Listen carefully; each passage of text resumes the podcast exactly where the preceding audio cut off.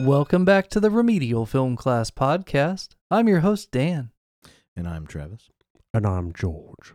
And George is stuck between a rock and a hatred for Nicolas Cage. Dudes, we made George watch a Nicolas Cage movie.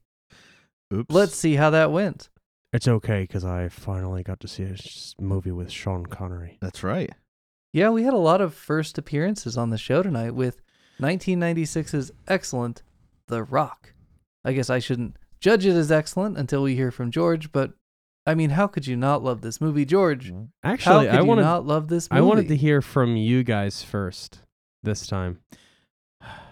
How much do you guys love this movie? Well, I have to say, Oh that no! there's a this movie is like the pinnacle of working at the movie theater and watching blockbuster films. Like, I mean, I probably watched this movie about 15, 20 times in the theater. Not because it was great, but it was great. like, there's just a lot of great stuff in this. It's a, a quintessential Michael Bay movie. I'm a fan of Michael Bay. I know he's obnoxious to some people, and I know he's like self overindulgent. Some people will say, but What? I enjoy his movies for what they are. Are they Shakespeare? No. Are they Godfather? Absolutely not. But they are fun. So one thing that's happened recently, George, is Michael Bay has come, I think, almost full circle as a filmmaker. In the early to mid 90s, when he came out of making TV commercials and went into making blockbuster films, he was on top of the world. And then everybody got kind of bored of what was the staple of like 91, 92 to 98 or so. This run of blockbusters that are just increasingly big, increasingly detached from reality, but Mm. each one kind of in its own unique, you know, individual standalone universe in which it may not correspond to the actual reality, but within the reality of the film, they generally follow, you know, some kind of realistic bent. Um, nowadays, thanks to mostly the Marvel movies, but this kind of glut of superhero movies that everybody loves to either hate on or defend against the haters. When Michael Bay makes a movie now, people look at it from a critical standpoint and go, you know, this guy's not as horrible as we said he was. Mm-hmm. And so What- it's fun now to in the in this exact moment to go back to what is probably my favorite movie of his Mm-hmm. and judge it critically, uh, not just from its own time, but you know, in today's view of what makes a blockbuster movie. Visually, I'd have to say Pearl Harbor is my favorite. If you take out all the mushy love stuff. Well, and that's the thing. A lot of that movie is Yeah. the mushy love stuff. I know, but the if I pop that DVD in, I usually start it right when the planes are when the Japanese planes are flying towards the the harbor. Like it's just it's epic. It's you feel it's almost like Saving Private Ryan epic feel war movie if you take out the Ben Affleck love BS. That's how the very, very beginning of this movie felt. Felt hold like what? on, hold on, hold on, hold on. Felt like Just the very, Saving Private just the very, very, very beginning. I was like, oh, okay, this is gonna be a war movie. It's gonna be serious. it had a few good men kind of feel. And with then, it. like, that lasted for about 15 seconds. Yeah. Well, they had to establish uh, a '90s version of Mo. Okay, but you didn't think Yeah. that it was going to be a, a mushy like love story from the beginning. No, I thought no. it was gonna be a serious war movie. Yeah, and for I mean, that opening scene is is visual poetry. I mean, I don't know that you could sustain that for much longer than they did, but you know, between the set design and the rain, and his Yeah. like little monologue to his dead wife, like, dude, that's some that's some good stuff. Put Yeah. that Yeah. into my veins, or at least DVD player. Yeah, it, it, it what kept popping in my head was when you were talking about Manhunter, and the every shot is like a painting, and it's like that's when I think of that, I think of these kind of movies where it's just like everything, even if the guy's going to the bathroom, it's sprawling. It's, what and the lighting is always so good. Yeah, it's, it's beautiful. It's a like, well lit know he's piss pissing, but- but yeah, like the rain coming down, all all that stuff is like. it- It's funny you brought up the Marvel movies because back in the '90s, superhero movies were kind of uh, not respected. Yeah, they, they they're know, s- they're still not respected. well, they're a little bit more respected. Back in the '90s, they the technology wasn't there, so you have like a Spawn or uh, Blade was pretty good, but like the Spawn movies, the Batman movies, like all those movies, kind of tried to do the superhero thing, but it felt weird because it was real people.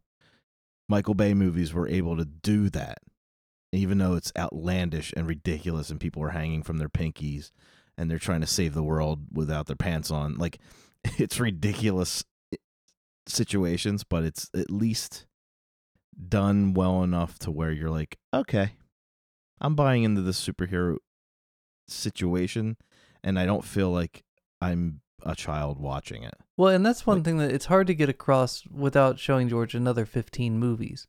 Right. But in a lot of ways, from a 90s perspective, George, The Rock, are you ready for this? Is Mhm. pretty grounded. Yeah. Okay. Think So- of like the Fast and the Furious movies, but like the cars can like climb walls and shit. Like, Well, and not even like, from the what? superhero perspective, but I mean, if you look at action movies from, let's say, like 75 through 85, you've got this, you know, increasingly first blood, one man against a large army type things. But then the 80s come and you start getting stuff like Commando, Mhm. where it's literally one man against an entire army, right? And then you get stuff from the Steven Seagal era where it's more grounded in some ways, but then like you have to believe that like some of this karate stuff is actually going to work against like Kane Hodder and all the other stuntmen. or Roadhouse. And then you come Swayze up on plays a badass. The Rock, where really, aside from, you know, me not being able to fact check the nerve toxin and whether that's a realistic way to use a nerve toxin, uh, and the fact that I, I read a few weeks ago that the glass beads thing is all made up, that you'd never put this kind of toxin in glass, but it certainly makes a more dramatic third act. Dramatic, yeah.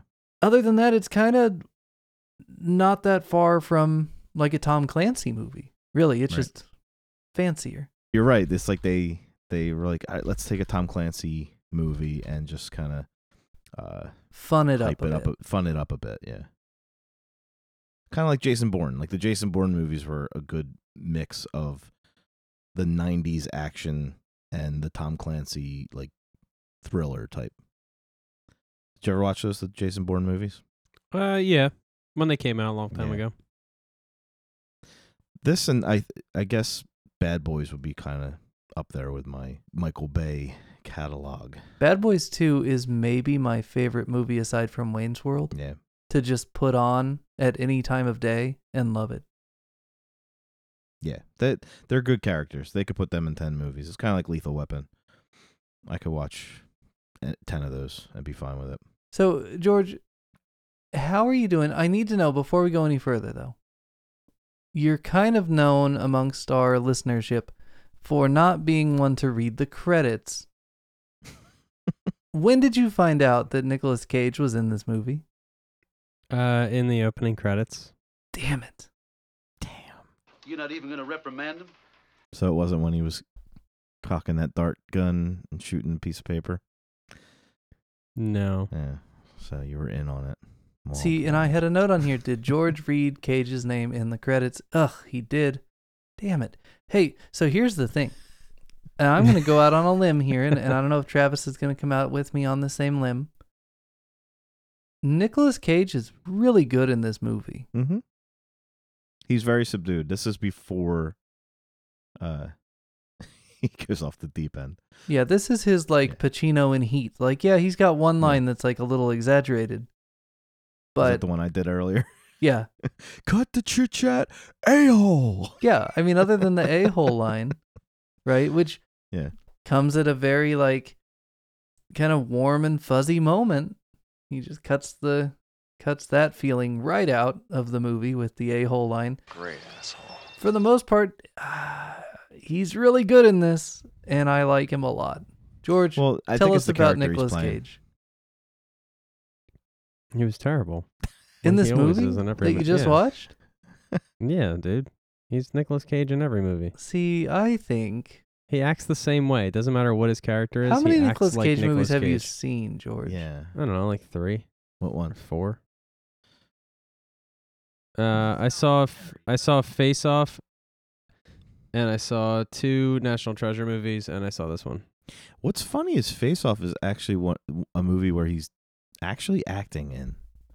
Because he's trying to not be Travolta, right? Yeah, he's trying to be Travolta, and when when he's being Travolta as was was it uh what's the name of the character the the bad guy, um, Casper or something. Like I can't remember what his name. Was. No, I don't remember. I I saw it a long, long, long time ago. Like I was like, I, I was a kid. It was a long time. he ago. definitely got the direction to, you know, play it up. Yeah, but when I saw it, I didn't. I my hate for Nicolas Cage did not start the first movie I saw, which Right. was Face Off. Okay, It started. Um, honeymoon in Vegas. no, it started with like National Treasure. Okay. it was just terrible. See, I like So- first national. The first natural national treasure was okay. Here's second the one I didn't like. problem, George, and I think we need to explore this more uh, as the show goes on. But by your explanation for your feelings towards Nicolas Cage, you should hate, and I mean with a capital H, Al Pacino. Hmm. Like you should look at Al Pacino in The Godfather and be like, you know what? He's the same in every movie. I mean, granted, he's not the same in this movie, but he's the same in all those other movies, so he must be the same in all movies. Therefore, I hate Al Pacino. That is how you should feel if you feel that way about Nick Cage. I don't think it's that, but the the fact that he doesn't that he he doesn't change with his character, right? He's he is Nicolas Cage no matter what character he's playing. It's it's not that he acts the same way for every character. That does annoy me. But what most annoys me is that he acts like Nicolas Cage. which makes the new movie pretty good. That's a good idea. That he's playing himself. It's so dumb. we're watching. We're, we went to see uh, the Batman a couple weeks ago, as you as you know, and that preview was played before the movie. The new It Nicolas looks Cage good. movie where Nicolas Cage plays Nicolas Cage. Ah, shoot me in the head. Well, poor i- George. in a vacuum, I would argue that his performance in this movie is really, really good. Probably his best performance that I've seen in any kind of action set piece movie.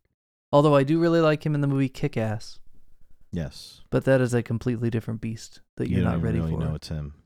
But the difference between um between Cage and Pacino is that yes, Pacino plays the same, you know, a- he acts the same character in all of his movies, but all of his movies kind of call for that character and when Pacino plays that character, it it doesn't make my skin crawl. Right.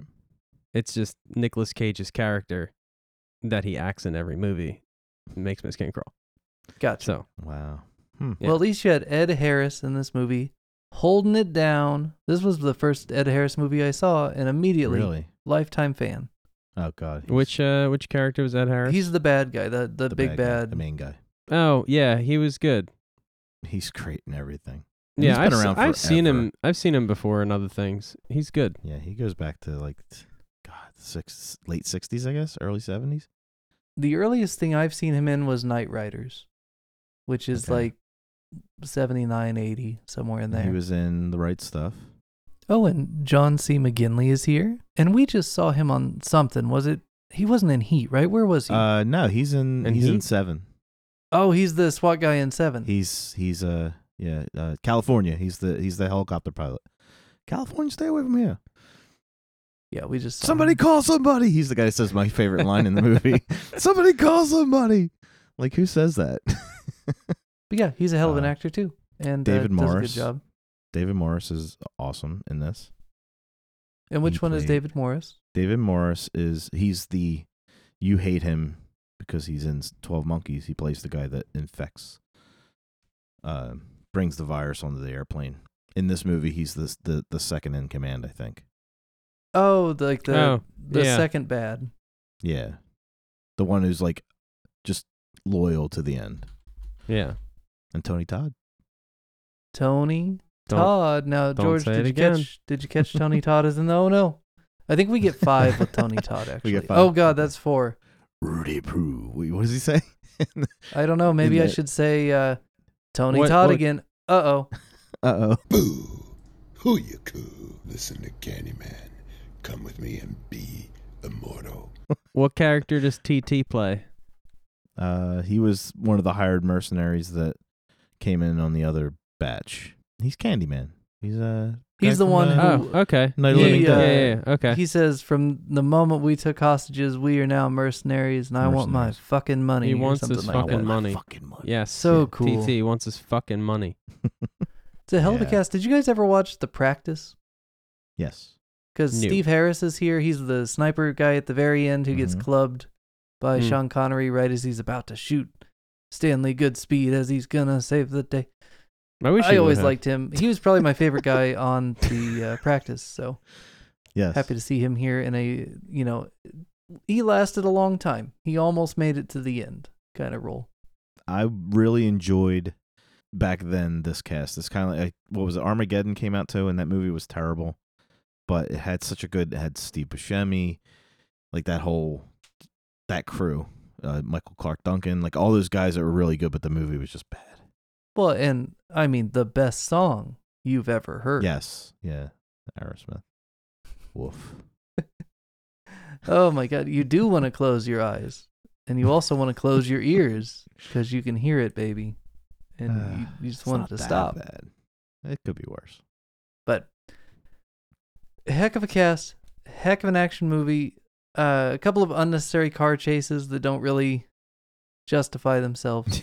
It reminded Uh, me of a John Landis movie where it's just all of a sudden there's a car chase. yeah, the Humvee chase. I mean, I like, I love the Humvee chase for two reasons. One, they basically do it again in Bad Boys Two, Right. and that's hilarious. Uh, but also, I love the Humvee chase through San Francisco because it's like shades of Dirty Harry and all those other '70s movies that took advantage of the height, you know. And even Mhm. isn't Basic Instinct in San Francisco? Yes. So I mean, it's just it's in the fabric of all my favorite movies. But I want to say there was at one point where Michael Bay says to the producer, "No, we can't cut this car chase because I really need to justify Goodspeed talking to Sean Connery for thirty seconds.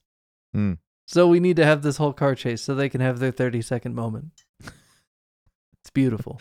Love funny. it." And what makes it better is uh, I read somewhere that they had to get 5,000 signatures anywhere in the city where they wanted to film in the streets within a two block radius. So every time they had to do another two blocks, they had to get another 5,000 signatures of the residents to let them do it. That's amazing. And I'm thinking, holy crap, the amount of driving around in the city they did just for those car chases to be a Michael Bay movie. But Connery, Sean Yeah, Connery. you is this get his first? freaking this is his first appearance on the show, I believe, right? I believe. Yeah. So you get your first Michael Bay, you get your first Sean Connery at the same time. Now, for uh, your first Sean Connery, I mean the the question everyone has on their minds after watching this movie and knowing you're watching this movie: Has he lost his sex appeal? I mean, for me, He's kind of hot. that hair, though. you're just saying that because of the meme I sent earlier. Yeah. I'm going to cut this popsicle up with a knife. But seriously, uh, Well, what do you think? Is Sean Connery as cool as you thought he was going to be in a movie? Not really. What? He's fine. I mean, he's You fine. have unrealistic standards. I mean, no, he's yeah, he's totally cool. He's not as cool as as uh, Clooney in um in True. uh, what you call it? Well, it's different. It's cla- he's What's that movie classier. I'm thinking of? Batman. Dusk Till Dawn. Yeah, Oh, Dust Du- Till Dust Dawn. Till Dawn. Yeah, But he's classier than Seth from Dusk Till Dawn. Like this, he's proper. he rolls the wrong way through a furnace to open the door and succeeds. Hmm. yeah. Do you know about the Wendy theory with this movie? No, Oh no. what is it? Please tell me. It might improve Well, it. it's not really a Wendy theory. It's more like a conspiracy theory, Which is which to Dan is the same thing. Um, supposedly, it's implied. uh, it's pronounced supposedly. Supposed. I always say supposedly. I'll never No, change that it. is the correct pronunciation. I Oh, was okay. fucking with you. Go ahead. um, he's supposed to be either an homage, a reference, or an exact pull of James Bond now. Like Oh, he's been incarcerated for how, however many years, makes sense. and that's like the the internet uh mystery. Like, oh, is it done on purpose? Now, this they is- really. No, this is just me because I'm gonna ask a stupid question. Mhm. He played He played. he James played Bond. James Bond, He was the first Bond. right. he okay. is Bond to He is James Bond. an entire generation of men and women. Yes. Yeah. Okay. So they're saying like either the the either Michael Bay or Bruckheimer, whoever, kind of put that Easter egg in there that it's possible that he might be Yeah. James Bond. Yeah. I don't think that that's a conspiracy theory or an Easter egg. I think that's like the entire reason they cast him. Right. Without saying the name. It was a freebie. Like uh, it's like uh, if you guys watched the Rescue Rangers movie, uh, that just Yeah. came out on Disney Plus. I heard It's- there's a shit ton of cameos. It's a whole mess. It's the Lego Yeah. movie, but it's not trying to sell me Legos. It's just like right. keep subscribing because you like all these things. But uh, it's, like worth it Ready for Player One. yeah, it's worth it for Ugly Sonic alone. It's a Yeah. real fun movie. But there's a part in there where uh, they talk about like knockoff cartoons, and so this is Sean Connery being put through the knockoff machine, and like Hmm. they're not gonna say he's James Bond because then they have to pay the Broccoli family, but he's right. British intelligence with an SAS background, and he's been incarcerated since 1972. Like Yeah. it was is that like when he stopped making Bond yeah, movies? it's Yeah. a hundred percent James Bond. Yeah. His last appearance in the canon as James Bond is 1971, and then he's arrested in 72. It's amazing. Which is cool. I like it. That's funny. I'm a I'm a, I'm a fan. but you know, if he had talked to his daughter and said additional dialogue that's not in the movie, never mind. and the carpets changed every time he turned around. yeah, because that that you know that happens when you shoot on location over a long period of time. It's true. Is this before or after he did uh Dragonheart? Did you ever see Dragonheart where he was the voice of the dragon? I have not seen Dragonheart, but that was the same year. So I would have to look at release dates to tell you for sure. Yeah. That's kind of the movie that brought him back. Not not out of retirement, but he had not really done much. He did The Untouchables, I think was the last one he did, which was early 90s The Untouchables, uh, by the way, pretty good. or 89. Pretty good. Oh, I love The Untouchables. That's a great movie. Because he did Hunt for Red October. Don't forget about that one. In yeah. 90. Oh, that's right. That was 90s. He did a few in the mid 90s. And then, like, he does Finding Forrester in 2000, and that's about it. Mhm. I mean, he did League of Extraordinary Gentlemen, but uh, Yeah. I don't think anybody saw that. ugh.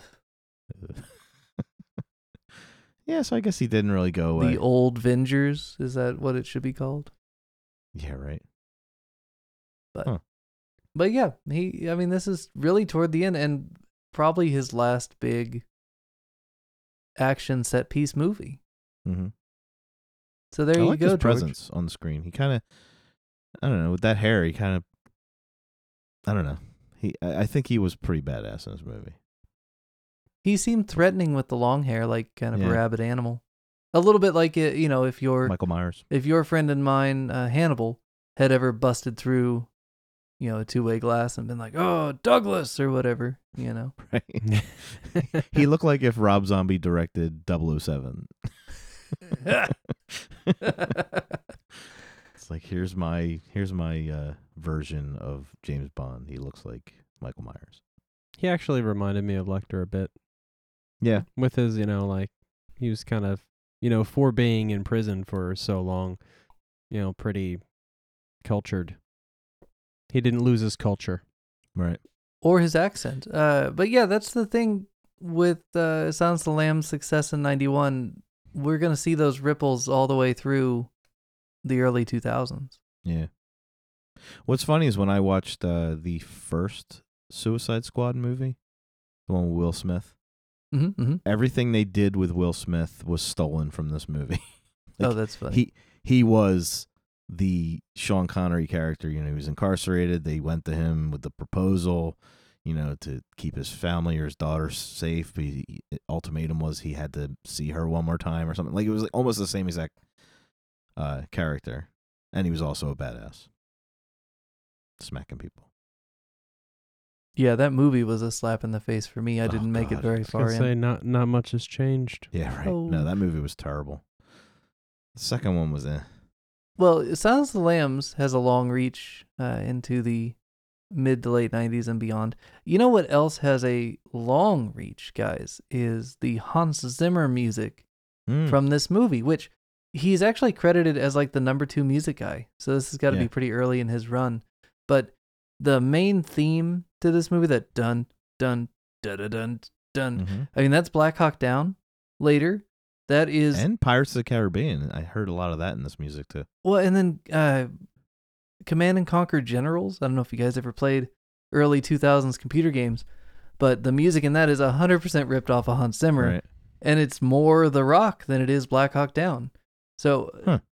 this was like a defining piece for 10 years. Yeah.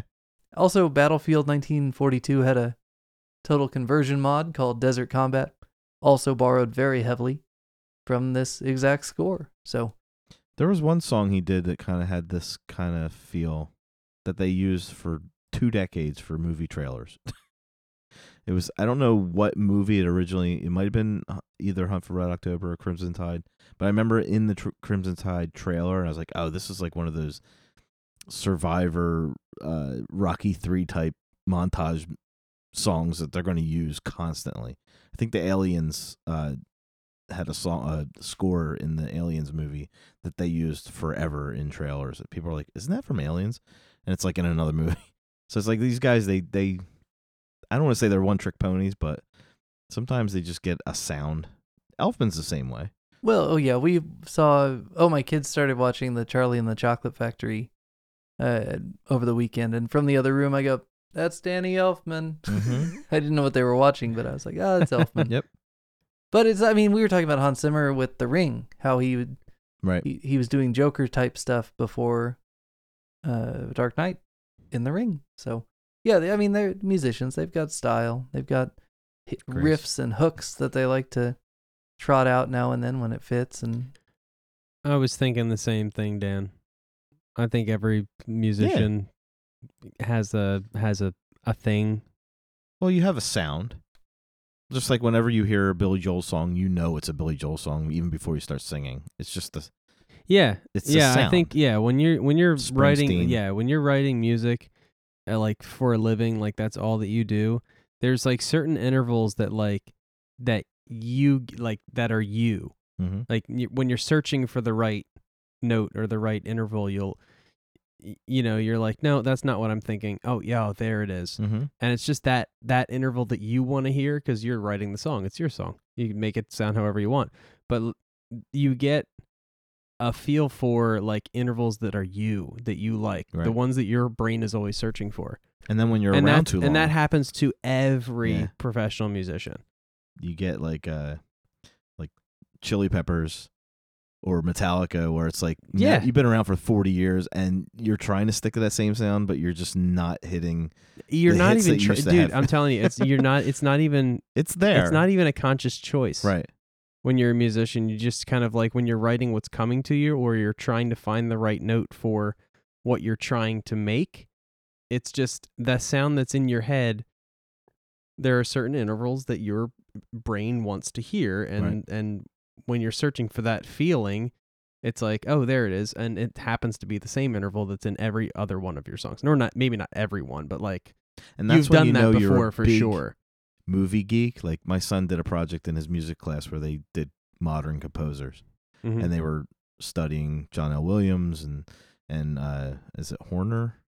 Uh, I think Horner's uh, one of the big ones. Uh, Zimmer, uh, Elfman, like they were covering all these guys, and I can hear him listening in this music in the other room, and I'm just sitting there going, like maybe five notes in, I'm like, oh, that, Elf- like you said, oh, that's that's Danny Elfman. Oh, John L. Williams. Mhm. Oh, that's Jaws. Oh, that's Jaws two. That's Jaws Rocky 2. three. Jaws two. Jaws too.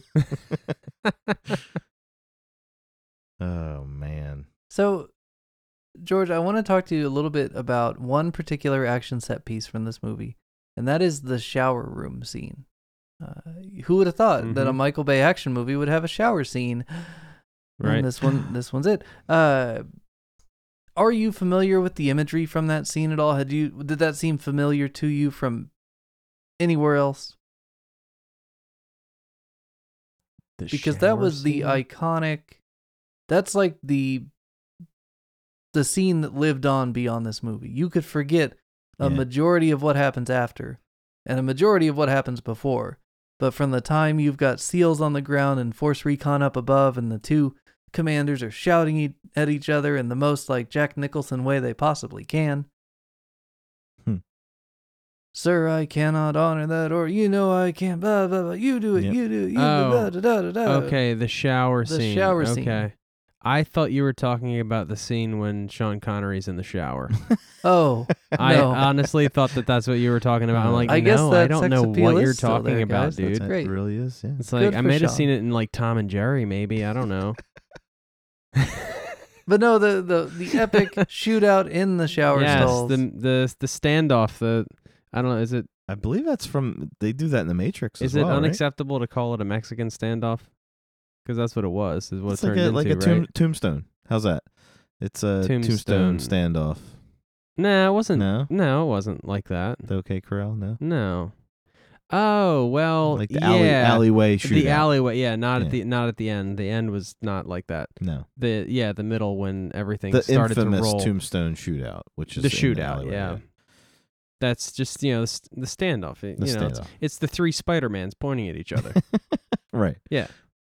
Yes, absolutely, Dan. I've se- I have seen that lots of times. That since scene this is movie. homaged in probably The Simpsons and a bunch of sh- other Oh, things. yeah. 100 percent. That thing Yeah. has endured so much. There is a level based on those shower stalls in the most recent Call of Duty Modern Warfare that came out like Nice. four years ago. Like it That's just the that's the bathroom that the the movie Saw should have taken place in. Mm. actually I- uh, a movie saw starring all of those guys in the same situation, just with hacksaws. Would have been Yeah. a lot more fun. Yeah. If we ever get to watch True Lies, I think that is homaged in True Lies as well. What year is True Lies? Oh, ooh. 'Cause that's a it's like try to watch right True Lies before? We were supposed to watch True Lies and we didn't. I think True Lies was like. I thought it was ninety four. Oh, is it earlier? Yeah, True Lies 94? actually predates. Oh, The so they did it first. Well, if so where's that originally from? we're just gonna have to find. I mean, it's the OK Corral, right? It's the Yeah. it's that thing where it's like your pride is overriding your survival instinct Hmm. because you realize as that you know outgunned out. I mean, shit, you could go back to the 300 Spartans Hmm. and be like, you know, you're going to die here, but your duty trumps your will to survive. That's just war, man. Yeah. Can we connect that to a Texas Chainsaw Massacre. we probably could. Uh the remake maybe. Between the Pietà and the well, didn't Michael Bay direct it He produced or produced? the Yeah. remake, yeah. Yeah.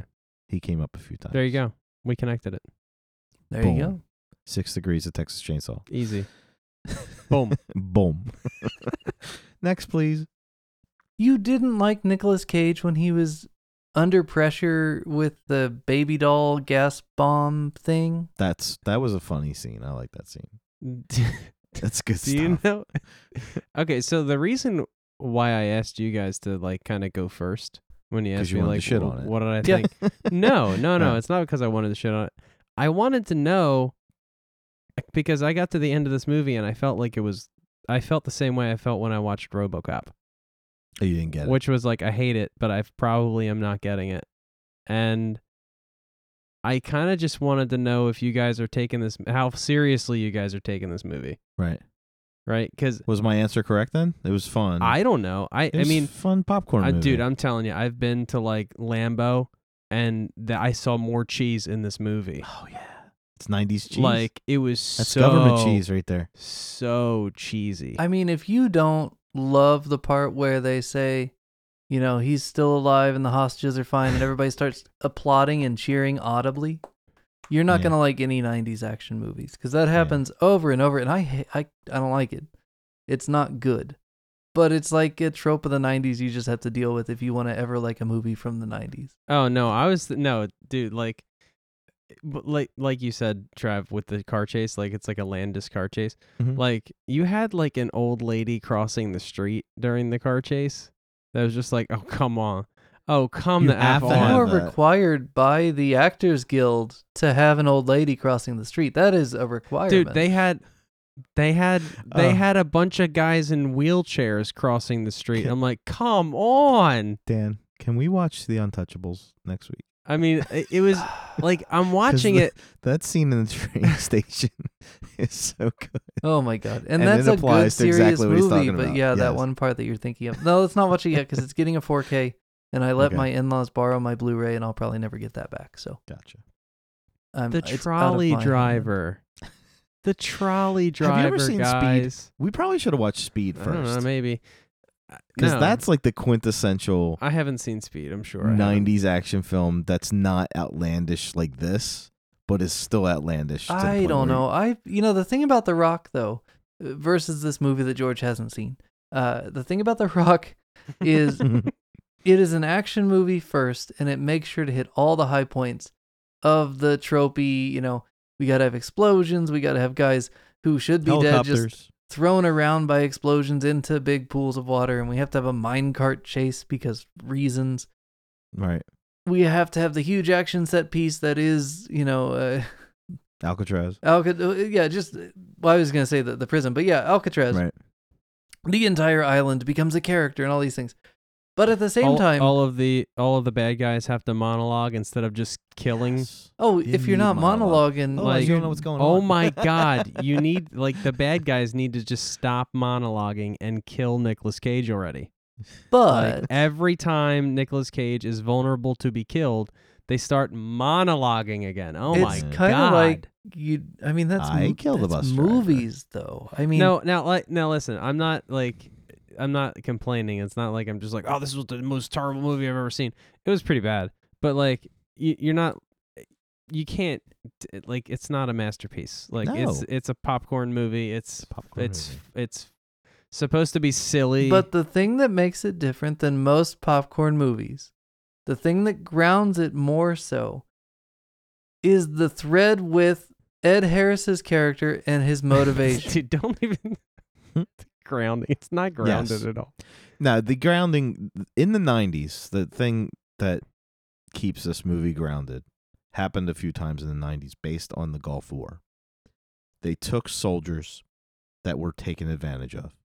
They took the mentality, the military mentality, and they show that these guys are human and they are not expendable and they're th- they're fathers and brothers and dads that they basically just use and abuse.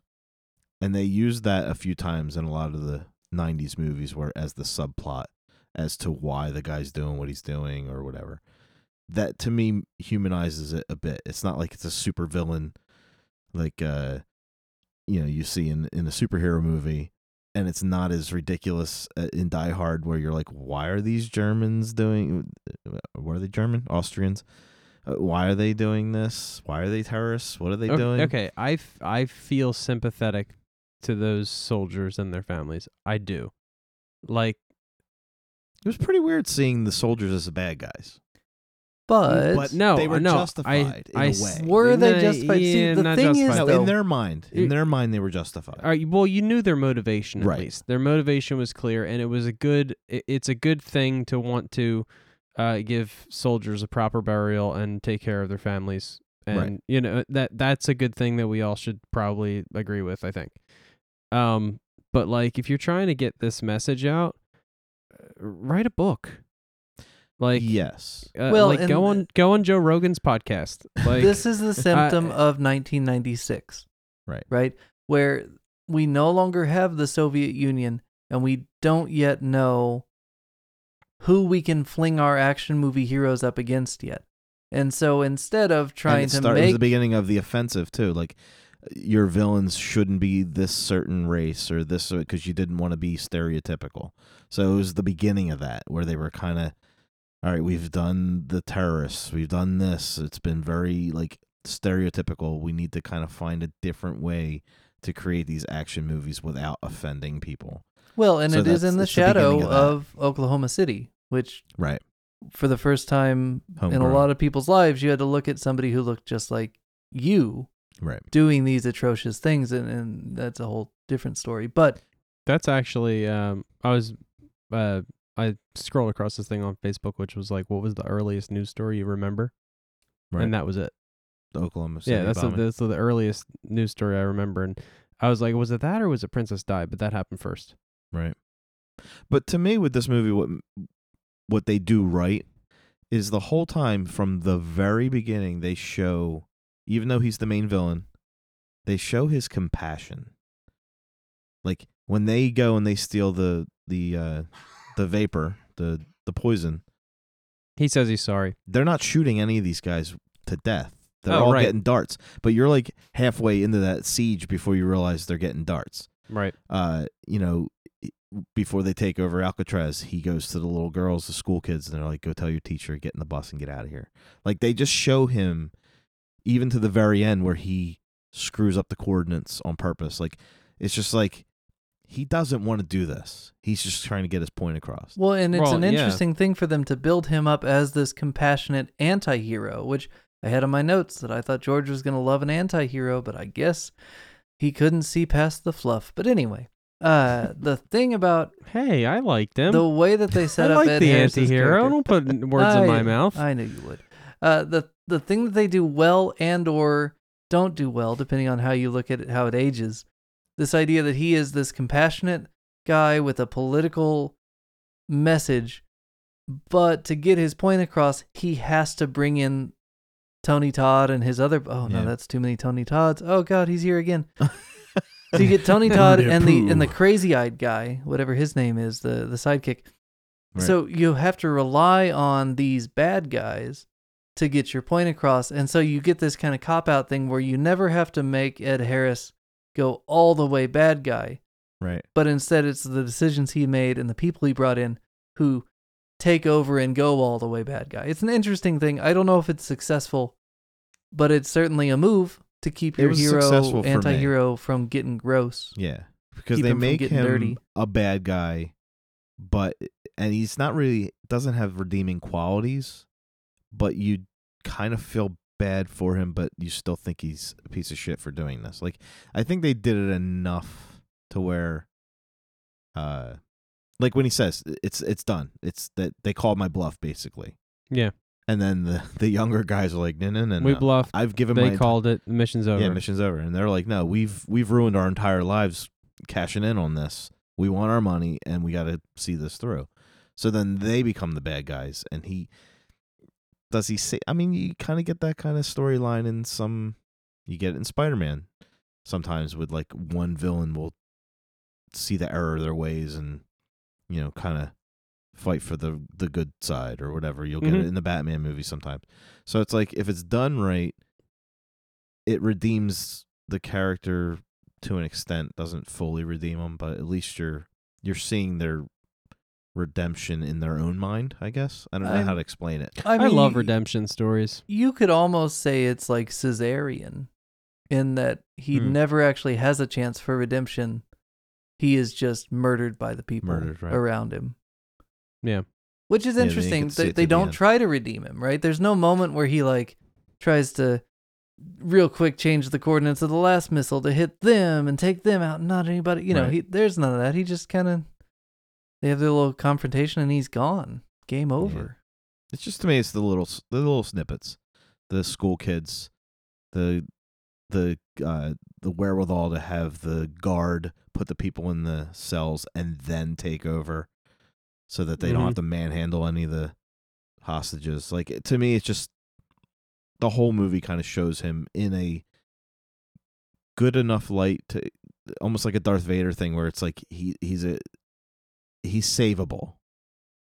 You know, he Well- might have done bad things, but he's savable. And he also benefits from Michael Bay and his production staff doing a really good job of producing situations where they can look technically proficient.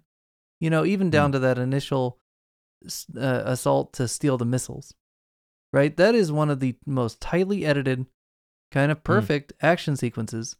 And like Travis said, if you're not paying attention, if you miss that one beanbag at the beginning, you're thinking they're shooting these guys until the, the Yeah. darts are clear.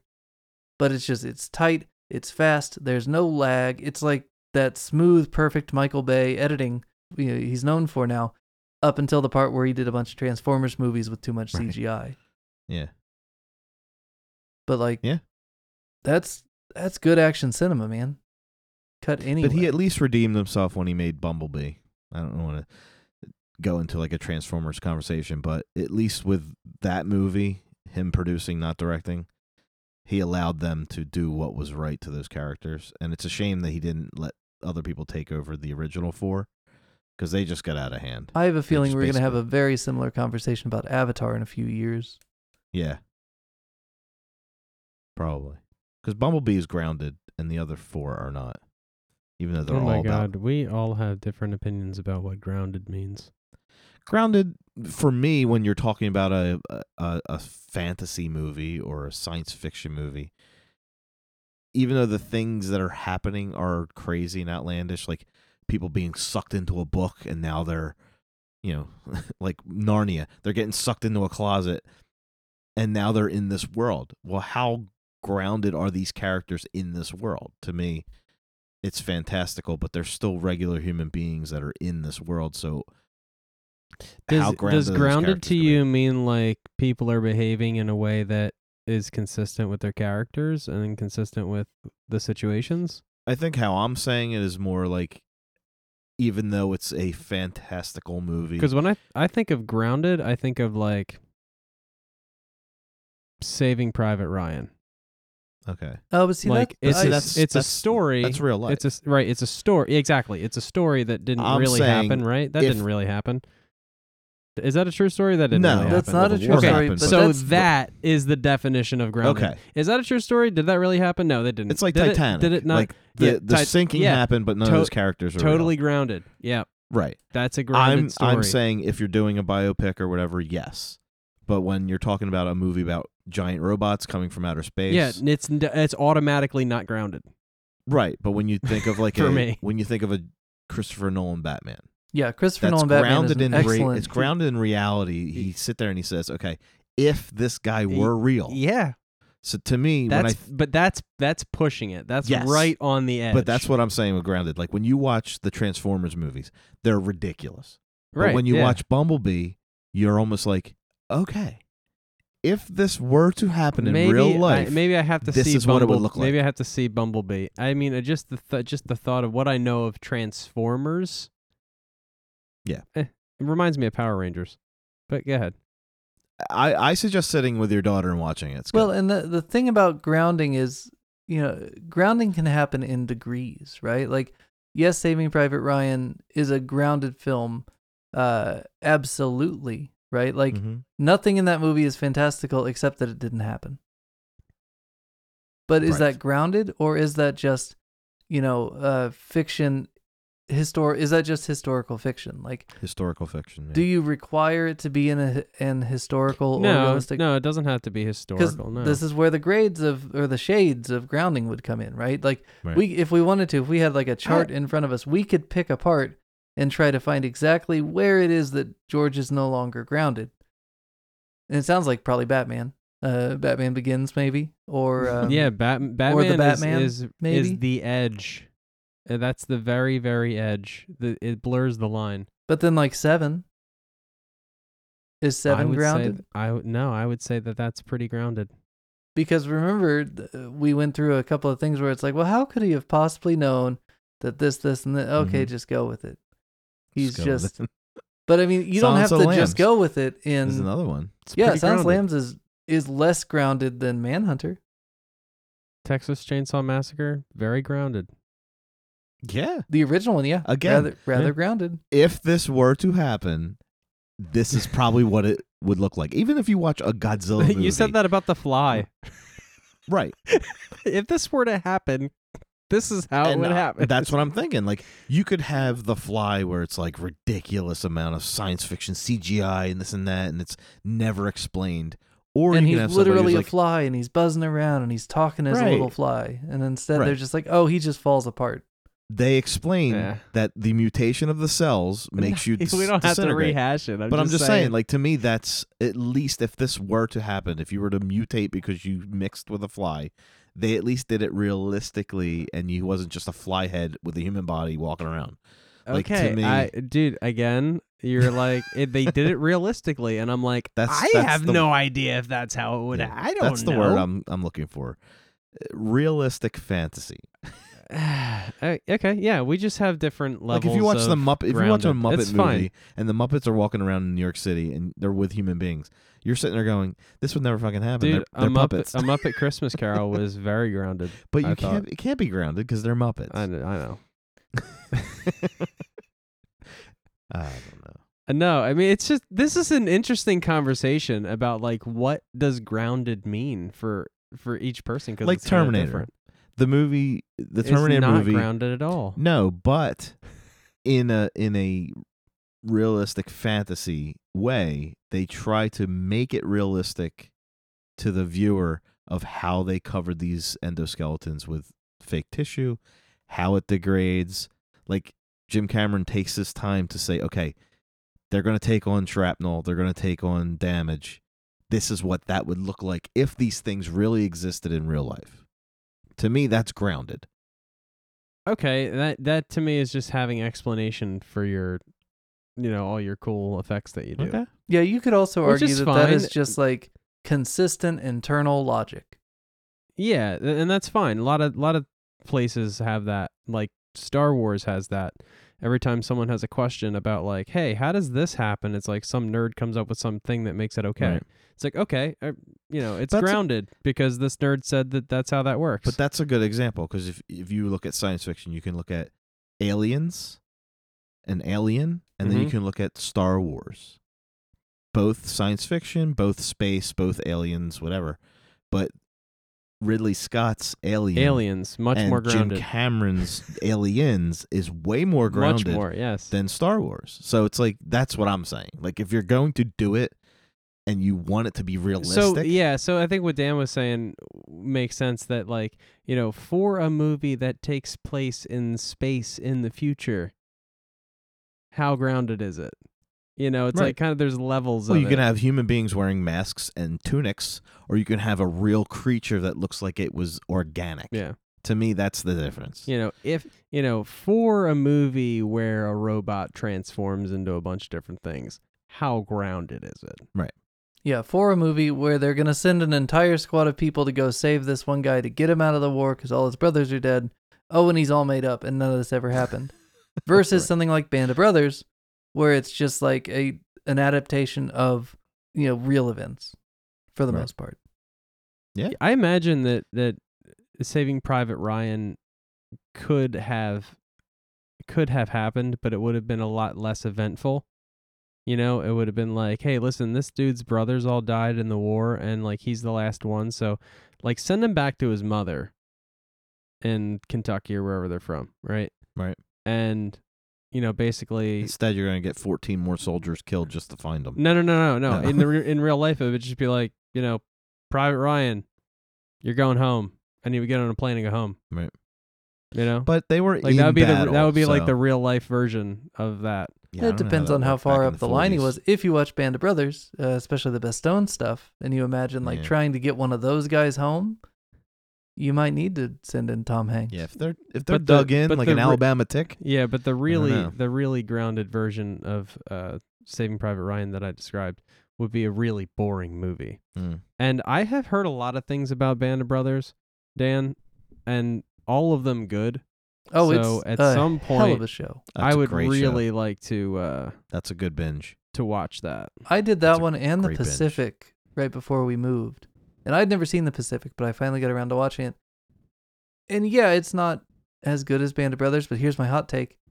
S- still better than anything I could have made. So Mm. Go Pacific. That's a good standard. also, I don't we talk a lot in the history circles about Verdun, the battle in World War One that is literally as close to hell as humans have ever lived through. Mm. uh, at least in in that theater theater of war. I don't know that the Pacific theater was too far away from that in World War II. Some of those battles are just like holy shit. Hmm. How did anyone survive mentally through this? And they capture it in the Pacific show a couple of times. Wow. So, yeah, it's not fun, but it's really good. But Hmm. not as good as Band of Brothers.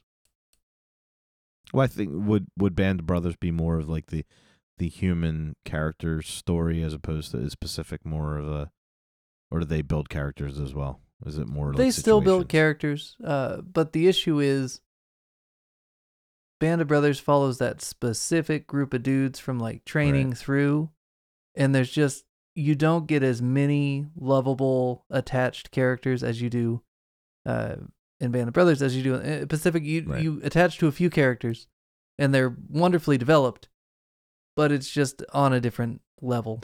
It's like watching Full Metal Jacket from beginning to end, or watching Full Metal Jacket after boot camp. It's Exactly. still you're you're just not getting the full background of all Yeah. these guys. You still like Yeah, Joker. you. You're happy Joker found a friend. Oh Yeah. no, stuff's going sideways, you know. But you just don't have the attachment that you did from Easy Company. But Gotcha. Word. Very good. Wow, we had a we got all that from The Rock. hey, but the best line in The Rock, I think, is the and a congressional medal of Jesus. That's really good. That's a good line. Also, Uh. I mean, George, you really didn't like it when Nicolas Cage says he doesn't want to bring a, ch- a child into the cruel world or whatever. oh, that was entertaining. And then Yeah. she says she's pregnant, and he says, "Well, a lot's happened since then." well, no, she's like, "What are you talking about?" He's he's it's like, "Well, that's not well, not at the time." She's like, "What are you talking about at the time? That was seven seconds ago." He's like, "Well, a lot has What's happened since then." That is a classic. So That is true. good. classic. That was a very very good exchange. That's a classic It was- Nicolas Cage scene. I'm sorry. when he has that back and forth and he says, "Well, a lot has happened since then." That is so like classic him. yeah. And you But don't yeah, like it when they're he's on the park bench, and he's like, "Oh yes, uh, it's time to leave, James Bond. We've really got to go do that thing." Oh yes, he's helping us now. Like, it's so good. I mean, granted, the thing that follows it is pretty stupid, but like, Yeah, fun. It's fun. it's definitely fun. Oh, Yeah. Mike, Michael Biehn made a, an appearance in this movie. I didn't know he was in this. Oh yeah, he's all over the until he. I mean, I was like, "Holy crap!" He's a I love real good guy. leader until that one part, but he does a good job opposite of Ed Harris. You know, Mhm. shouting, very "you can't handle the truthy" back Yeah. and forth. Yeah, well, it was the same time period. Yeah, I mean that's the thing. The, these movies are not created in a vacuum. They're they're talking to each other, and so hmm Yeah, that kind of that scene didn't really make a whole lot of sense to me. the shower just the- scene.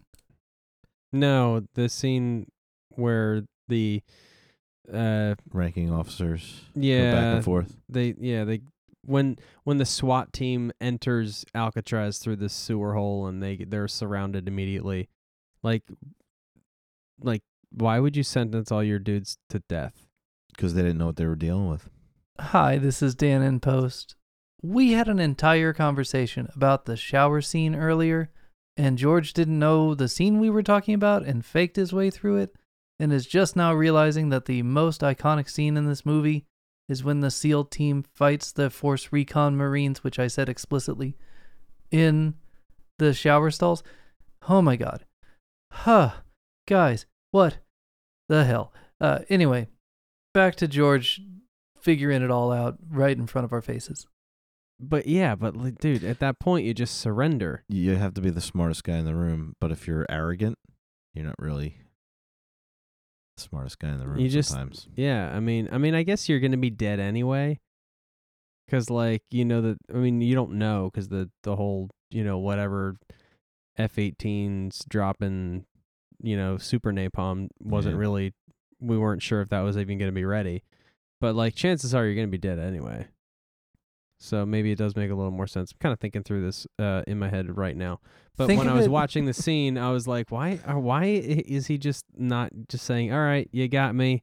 There's no way I'm gonna live through this if I start shooting. So, or like any of my guys are gonna live through this. So let's just surrender and hope that you know the government Court martials are something kind. you know yeah exactly something else you know huh? Just tell them I hit you. Yeah. yeah, I mean, No, I mean that's the thing. It in a lot of ways the shower scene is a more successful version of, and this might be controversial, a more su- successful version of the Joker ferry scene from The Dark Knight that I have always kind of disliked, hmm. because in this scenario, they have innocence to save, but they also have their own side coming with the thermite. And Right. so they think that they can, you know, appeal to the humanity and the duty bound uh, aspects of these Force Recon Marines, not realizing that they're just as dug in in their beliefs as the other. And so you end up with that 300 Spartans kind of situation where like you're you're at a tactical disadvantage and you probably are all going to die but you refuse to budge Mm. when you say the bathroom scene, are you talking about that scene? yeah the shower room scene where the The re- the force The- recon the- marines are up top they have the tactical advantage That's in a bathroom.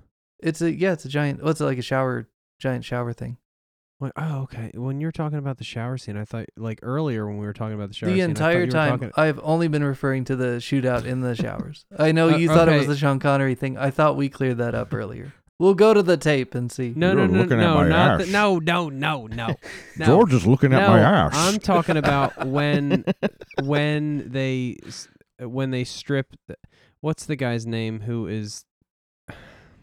Ah, God, I sh- really should have. this is the first time you've seen this. I so should don't have the expect you to I should know. have the list of actors' names. Well, if you need the technical names. advisor, that's Harry no, we, yeah, we s- we stopped. Pause the technical yeah, we advisors. stopped the uh, Costume supervisors. We Gene always Tyson. leave the credits up on the te- on the television screen so that we can see like the main actors and uh, characters' names as we're talking about them. Failed Okay, miserably. but all right. So Epic back fail. to the bathroom scene.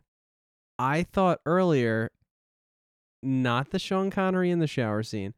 The shower scene I thought was when, after the main bad guy says, you know, it it's it's over. Like we bluffed. They called it. It's over. Mhm. And then they strip him of his leadership and basically take over and they get in like a standoff, Like like a coup, Mexican yeah. standoff type thing. I thought that was in a shower. May- maybe it Maybe. wasn't I in a thought it was shower, but I Was like, I wasn't paying attention to the surroundings at that point during that scene. So when he said the shower 'Cause you scene, were you know, riveted. you know, when they had like their guns pointed at each other, and I'm like, okay, yeah, yeah, yeah, the scene at the end. No, You the weren't entire talking time about the I've been scene at talking the about end. the Navy SEAls coming Oh up my through the drain in the God. floor with John McGinley's double tricky motion detector that you think you blocked it, but you in fact just set it off. Okay. And you've got the elevated position for the Force Recon Marines. By the way, All right, well that makes more sense. the Force Recon Marines who look exactly like the Marines that end up showing up in Half Life a couple of years later. Um, I mean, this movie visually inspired the next 10 years of military stuff up until Black Hawk let's Down. talk. Let's talk about the assistant production coordinator, John Labib, Yeah, He did a great he's job. on the screen right now. He did, he did a great job. Those and bricks and the great. second, uh, the second second assistant director, uh, Darren Rivetti. You Well, can't say enough fantastic. about the B team. The they script did a great job. supervisors, Karen and Jan- Janine. Sh- Yep, they, Karen and Janine. They, they had a task. Janine keep- Bird wasn't yeah, she? They yeah, had to keep Nicolas Cage on point and on book. that's true. They had a I'm very was hard. they had a very tough job. All right, so we're just reading the random people's names off the screen now, which What are we watching next week, Travis? I don't know. I guess is it is it the uh the the third or second movie Oh. from the triumvirate that you sent please, me? please be a good movie. oh my please god, be George! a good I don't know what to movie. do. I think Because after sometimes- how well this wins, uh, I think the one, um, you could say the most prestigious of the movies we talked about. Maybe that's the one to bring out next. Uh, yeah, that's what I was gonna say.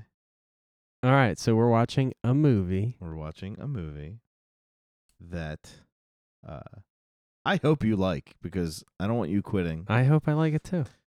But sometimes you gotta you gotta break a few eggs before I you didn't hate. omelet. I'm thi- just I didn't hate this either. I didn't hate it.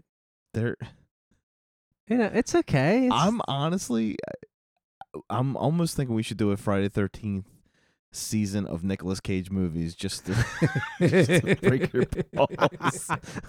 Starting That would be fun. Moonstruck. Uh, that would be fun. Yeah, we'll we'll watch his career blossom, and then you'll appreciate him Like or f- like a fine wine. Dude, there is an episode of Community where they take a class called Nicholas Cage, Good or Bad, Good Actor or Bad Actor. It's a hilarious I love it. uh episode, and yeah, we should definitely do that. All right. Well, Nicholas Cage is not in this movie. Oh watching, darn! but he will be in a couple in the future. Oh sh darn it! so we're gonna watch uh, the ever so awesome movie, The Prestige. Did you ever see that? Oh, Dance of the most Yeah. prestigious. There it is. it's called the Prestige. we Prestige. had three movies on the list, and I just couldn't remember which way we were going. Ah. Because Oh, I don't Dan, want you, I don't you're want you silly. quitting. Now, are you familiar with the a movie called The Prestige? Absolutely not. Okay. Well, let's just leave it at that. Maybe don't Should read I- the credits when should it I- starts. Should I guess what it's about? Yeah. Probably a guy in a leather jacket, Big old like a- machine gun. like a trench And a coat. machete. Yeah. Hmm. Yeah, I don't know.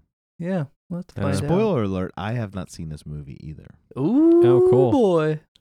So I hope it has a lot of Jalo references. and I hope it is subtitled oh gravy. in Mandarin. I'll take Mandarin. I like their oranges. I hope it is subtitled in Mandarin. Well, I'm excited now. I forgot that Travis hasn't seen this Yeah, either. I hadn't seen it. Woo-hoo, I know of it, but I haven't actually sat down and watched it. It's kind of like a No Country for Old Men, because uh, I knew about that movie. I knew You what just it was, haven't seen but it. I had never sat down and watched it. All right, so- cool. Well, I'm excited. Yeah. And I've been uh, listening to our podcast a little bit lately, which is something I normally don't do, but I just got new AirPods. Nice. Um, so, um, whenever our episodes end, they kind of end a little abruptly. So I just want to like this time say Do you wanna hug it goodbye to the listeners and just be like, "Hey, thanks for listening. Episode's over." okay. So Well, we should actually, uh, you know, tell them to go to our Patreon on- once we have it. yeah, well, Dan always does that, but it's always like Right. afterwards. Sometimes it just ends a little abruptly. And thank you for listening, listeners. That's true. It We does. appreciate Just it. kinda like mid sentence, and then he's like, Thank you for listening to the Remedial Film Class podcast. As always, you can find us at facebook.com slash remedial film pod, and you can email us remedialfilmpod at gmail.com. We'll be back next week with Christopher Nolan's The Prestige. And George has no idea it's his new favorite movie. And if he hates it, he's fired.